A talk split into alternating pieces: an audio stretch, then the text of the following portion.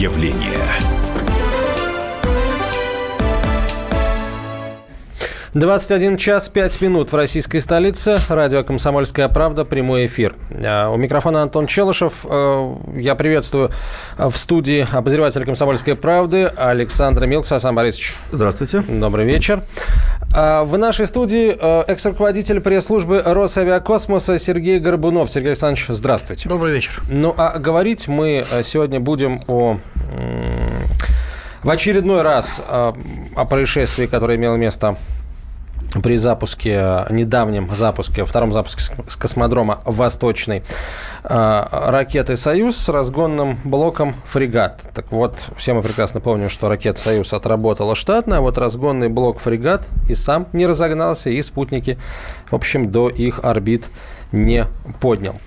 А, вопрос, на самом деле, накопилось огромное количество. Я предлагаю, на самом деле, начать с ответов, потому что в, в информационном пространстве есть ну, огромное количество версий о том, что же случилось.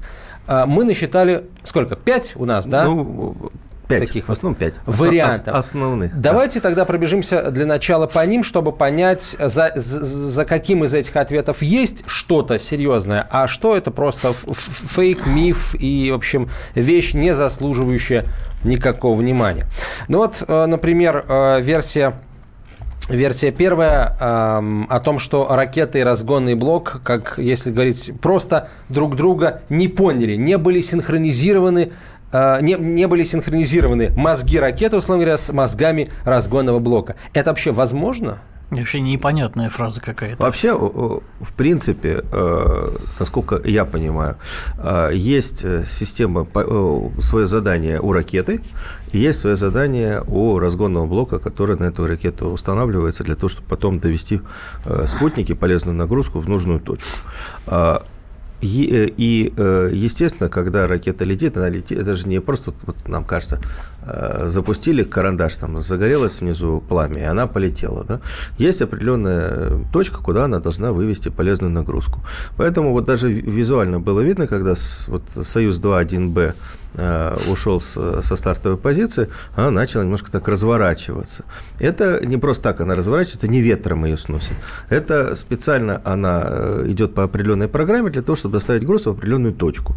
Это и у третьей ступени ракеты, которая, с которой соединен, соединена э, космическая головная часть, так называемая, да, есть э, своя система управления.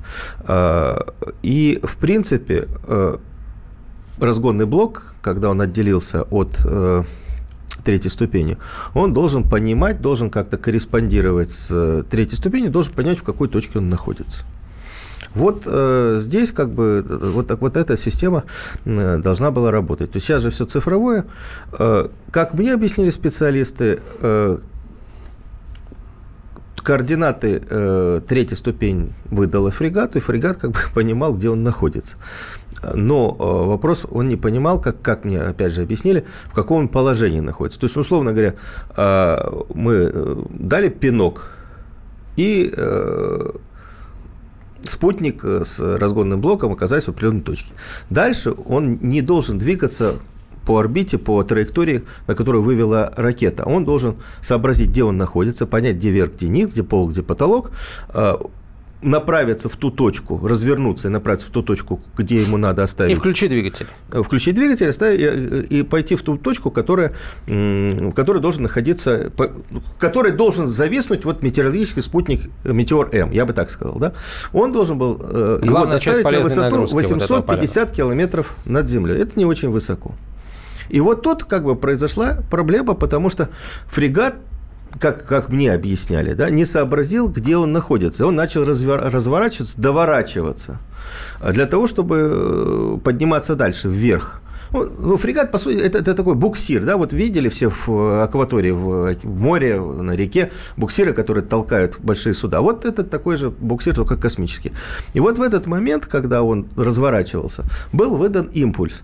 Но так как он в это время разворачивался, то получилось, что он выдал импульс не на подъем орбиты, а наоборот на торможение, на спуск.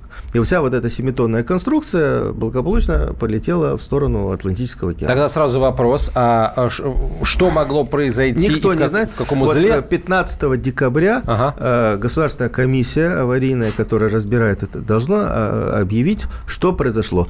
Э, Все остальные версии проверили, вот эти вот мифы, о которых мы говорили, были еще э, достаточно много мифов о том, что он не Перепутали включился. космодромы, Не условно перепутали говоря, да. космодромы, о том, что не работал ретранслятор, о том, что неправильно работала система космической навигации. Навигация ГЛОНАСС GPS, там блок стоял. Вот. Ну, в общем, проанализировали специалисты, сказали, что вот тут э, ни при чем. Э, Что произошло, никто не знает, потому что э, на самом деле фрегат – это э, самый надежный российский разгонный блок. Он сработал э, 62 раза, он вы- вы- выводил на орбиту. Практически проблем с ним не было. Один раз, один раз при старте с Куру из-за программной ошибки он вывел два спутника Галилео э, Европейского космического агентства не на ту орбиту. Вот вполне возможно, вот как раз ошибка именно в программном обеспечении э, фрегата. Но это все как бы якобы возможно, но дело все в том, что нет никаких подтверждений этого. Подтверждений этого нет. Нет телеметрической информации. Э, Я спрашивал по этому поводу. э, значит, до ухода в тень э, фрегата э, телеметрическая информация получена.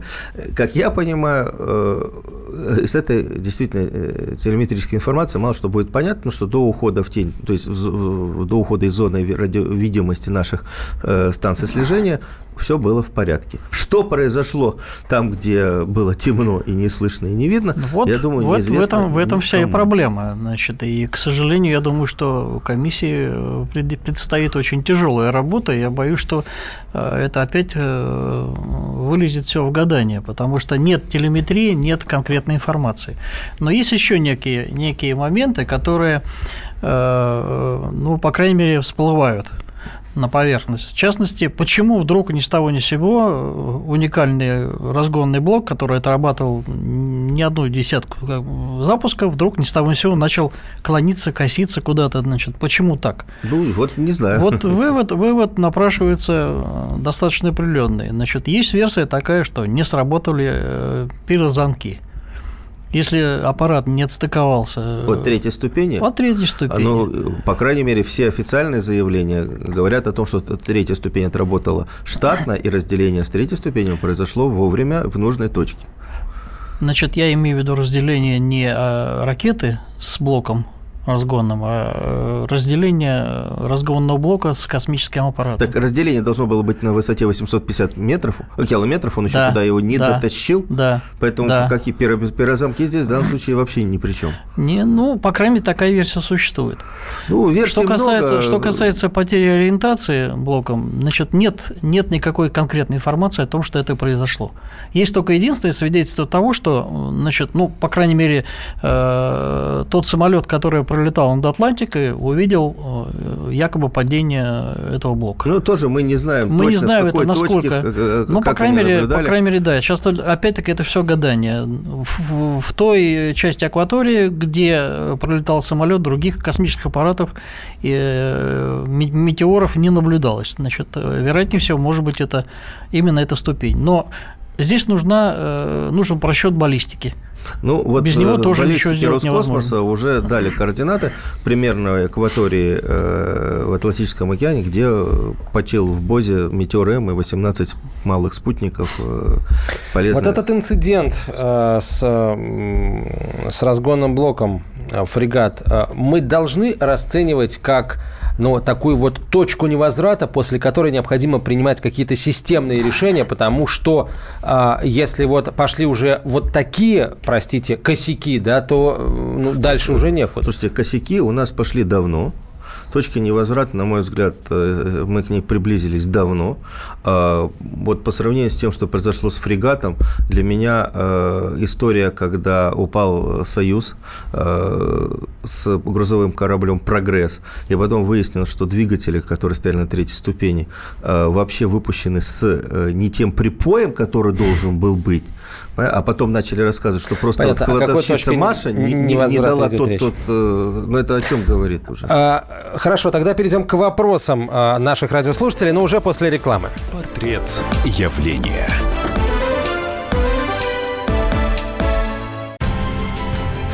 Будьте всегда в курсе событий. Установите на свой смартфон приложение «Радио Комсомольская правда». Слушайте в любой точке мира. Актуальные новости, эксклюзивные интервью, профессиональные комментарии. Доступны версии для iOS и Android. «Радио Комсомольская правда». В вашем мобильном.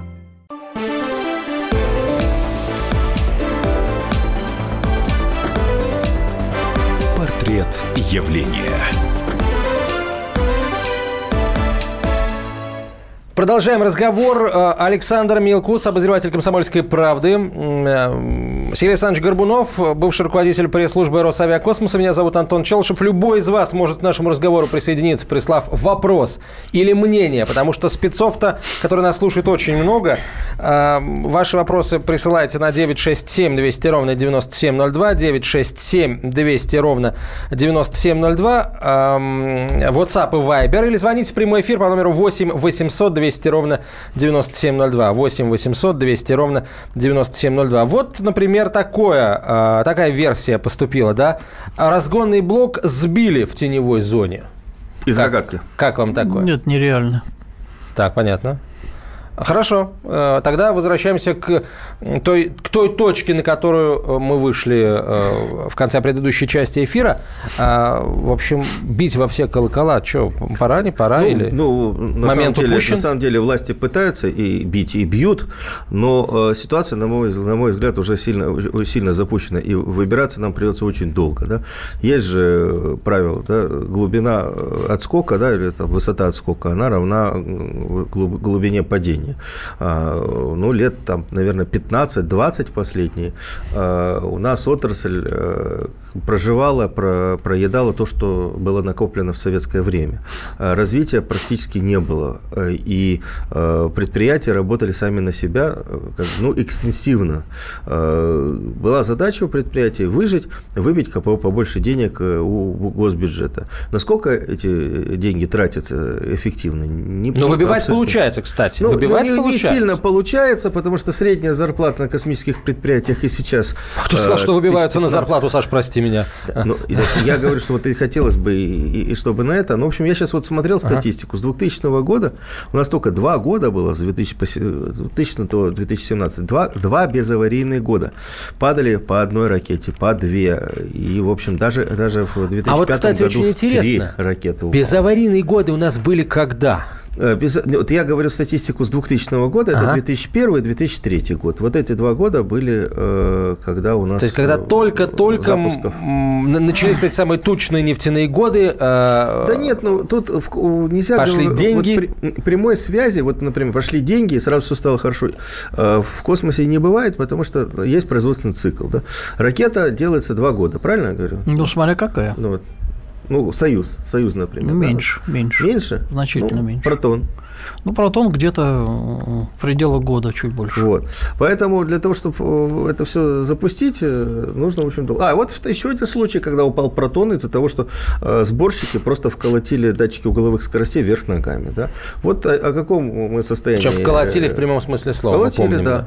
О каком состоянии отрасли мы можем говорить? Технологическая дисциплина потеряна. Военная приемка только недавно появилась. А даже надеяться на то, что военная приемка будет все просматривать, тоже сложно, потому что... Но у нее а, другие функции сейчас у И потеряны приемки. традиции военной Традиции, приемки. Да. Это тоже... Объясните, пожалуйста, что такое военная приемка и э, какую роль она играет в, теперь, в гражданской теперь отрасли под названием космос? Ну, военная приемка – это вещь, которая изначально, э, как вы понимаете, что весь космос у нас начинался с военных. Безусловно, да. Э, и э, существовал такой институт, как военная приемка. Без э, представителей военной приемки не принималось ни одно изделие. ОТК. Без их, ОТК. Угу. То есть это ОТК независимое ни от кого. Завод мог, он мог остановить завод, приемщик, просто остановить завод. И все. Сейчас этих полномочий у военной приемки нет. Пытается вернуть, не получается. И э, военная приемка это было конечным. воспитание э, новых специалистов и предыдущими. То есть должна быть вот военпред, военпред это был человек, который досконально сдал изделие. Вот, которого... то есть это должен быть такой да, же технарь да, абсолютно, абсолютно, только еще, да, еще более да, умный и знающий. Да. И облеченный властью в погонах. Да, он мог остановить производство, увидев, что Ему- что-то не так, ему не нравится, он останавливает производство, имел на это право. То есть он это не сделать- изделия принимал, он постоянно, получается, мониторил производственные Да, да. процессы. Без его, без решения военной приемки не выпускались изделия. Это, был, это было качество на уровне, вот, которого сейчас достичь прак- практически невозможно. И военпред за качество отвечал своей головой. Головой, да. Предприятие отвечало, но и военпред отвечал. А сейчас у нас как? Не принесла, э, значит, какая-то кладовщица какой-то припой, все, поменяли кабель, или что-то не долили, или что-то не допаяли, все, виновата уборщица. А вот эта вот военная приемка, она вернулась, видимо, не от хорошей жизни, то есть Нет, пытаются она так решить... для того, чтобы вернуть в систему контроля качества. Да? Но я любую спортивную команду для того, чтобы это достигло результат, нужно долго тренировать. Ну, начнем, с того, что значит, э, еще со времен Королева существовало такое понятие, как двойной тройной контроль. Вот делается операция, ну, в частности, допустим, взять, вот сделать жгут для какого-то блока э, космической ракеты. Ну, что такое жгут? Это вот такой толщины, там, с руку, значит, э, сгусток э, кабелей разной толщины, разного там размера, вида, цвета. Это все должно Выходов и входов у них тоже там до сотни, до тысячи доходило. Вот чтобы это собрать, это раскладывалось огромный такой вот стол, на нем эти все вот делали, как собирали этот пакет. Потом его проверяли. Потом еще раз перепроверяли. Каждый, каждый, кто это делал, значит, отмечал свои, своими, как бы, свою, своей рукой в документе, что он проверил лично, ставил пе- печать, подпись, или там, в зависимости от того, какой уровень. И три человека, они, ну, как правило, вылезали все, все нюансы. Если там что-то где-то кто-то не так напортачил, да, это все вылезало наружу. Сейчас, к сожалению, к сожалению, такие вещи проскакивают. Проскакивают, ну, вот, в частности, последний пример, это когда э, попался старый кабель из старой партии, не поменяли, из-за чего э, произошел сбой первого запуска на космодроме Восточный. На сутки тогда задержали Да, запуск, за но проблему задержали. устранили, обнаружили и устранили. Нет, это оперативно. хорошо, Да. что у нас есть э, э, вот сейчас ракета А это «Союз», тоже, кстати, это цифровая. сработала Ну, устранили, тогда? Нет, нет, это, цифра- это цифровая система, у нас цифровые теперь ракеты, которые сами себя прозванивают, Так. которые проверяют. Команда в данном случае не прошла, сразу идет стоп, стоп, остановили. Ведь нашли этот кабель, команда не прошла, ну, буквально за 3 или 4 минуты до старта. И слава богу, что нашли. Автоматика А, отбила, да, это хорошо. То, что было бы гораздо хуже, если бы случайно. А с протоном, когда, простите, с протоном, с Союзом и, соответственно, с разгонным блоком, э, с Метеором, когда его проверяли, э, его вообще проверяли вот так вот, прозванивали? Проверяли все, но вот у меня нет э, данных, э, я просто не знаю, проверяли ли уже доставленные на э, космодром по- полностью э, фрегат заново. Ну, по, тех- Ракету по технологии, проверяли. по технологии По технологии проверяться должно а вот, все. кстати, коллеги, вопрос. А, ракету проверяют на, на- месте сборки, ее проверяет представитель Роскосмоса, получается? Кто-то же, наверное, несет за это ответственность? Все-таки ракета покупается за государ... и строятся государственные деньги. И... Нет, за, за раке- ракету все несут ответственность. Мало того, э, проходит еще так называемый сухой вывоз, Э, ну, как бы репетиция полностью все операции, когда ракету э, достают и вывозят из монтажно-испытательного корпуса, привозят на стартовый стол, поднимают подъемщиком. Сухой вывоз – это про- просто ее не заправляют. Все операции, все повторяется. Но, опять же, что но опять же, да, э, ситуация тоже интересная. И в первый раз, когда был на Восточном, сухой вывоз был. И все было нормально. А когда уже дело до, дела дошло, э, кабель не работал, кабель не прозвонили. Но вот сдается мне, если мы Ну, будем... с другой стороны, вот смотри, э, проверять, проверять, да, а какая ответственность? Если сборщик на э, заводе имени Хрунича, в центре имени Хрунича, э, который поставил датчик угловых скоростей не туда, да, ракета стоимостью, по-моему, 20 миллионов или 70 миллионов, коммер- коммерческий пуск, э, до, пяти- до 50 миллионов долларов, по-моему, да, про, про Ну, полтора, где-то полтора миллиарда примерно, полтора миллиарда Рублей. Рублей, да. А, И сборщик, ну, он получает 20 тысяч. Ну, хорошо, что с ним делать за халатность? Выгнать его с работы, да? Какая, какая с него ответственность, да? Или на Воронежском механическом заводе, где собирали, э, используя не тот припой, э, двигатели, да? Потом их всех пришлось отзывать, э, когда выяснилось, что ракета взорвалась, да? И проверять заново, а это стоимость примерно столько же, сколько его изготавливать, да? Если сборщик там э, или токарь получает 15-20 тысяч, что с него можно спросить? Он может просто уволить, и что? Ну, во-первых, на его место надо где-то взять специалиста, который уже умеет это И- делать. Да, и где его взять? да? Где его взять? Э, сдается мне, если мы будем вот постоянно сейчас закапываться в провода и в припои, мы на какие-то варианты решения проблемы э, системные не выйдем. Вот мы всегда... Есть готовое решение. Пожалуйста, давайте, давайте, давайте. Вот, на мой взгляд, абсолютно понятно. Дело в том, что космическая отрасль, как и многие российские отрасли, ну, не, э, кстати, космическая отрасль и у нас, и в Америке примерно то же самое. А космическая отрасль, э, вот космическое предприятие, оно же является заказчиком, оно же является исполнителем. Оно само себе заказывает, оно само, само себя, себя проверяет, само себя контролирует. Его никто не спросит, генеральный директор сам себя не спросит, у него нет раздвоения личности. Слушай, дорогой, почему ты столько денег потратил на вот это изделие? А потому что мне, мне вот нужно было. Вот и все. То есть э, мы, у нас нету внешнего контроля за этим. Не переключайтесь. Портрет явления. Мы его сделали. Скорее качай мобильное приложение «Комсомольская правда» для iOS. Фото, видео, статьи и прямой радиоэфир.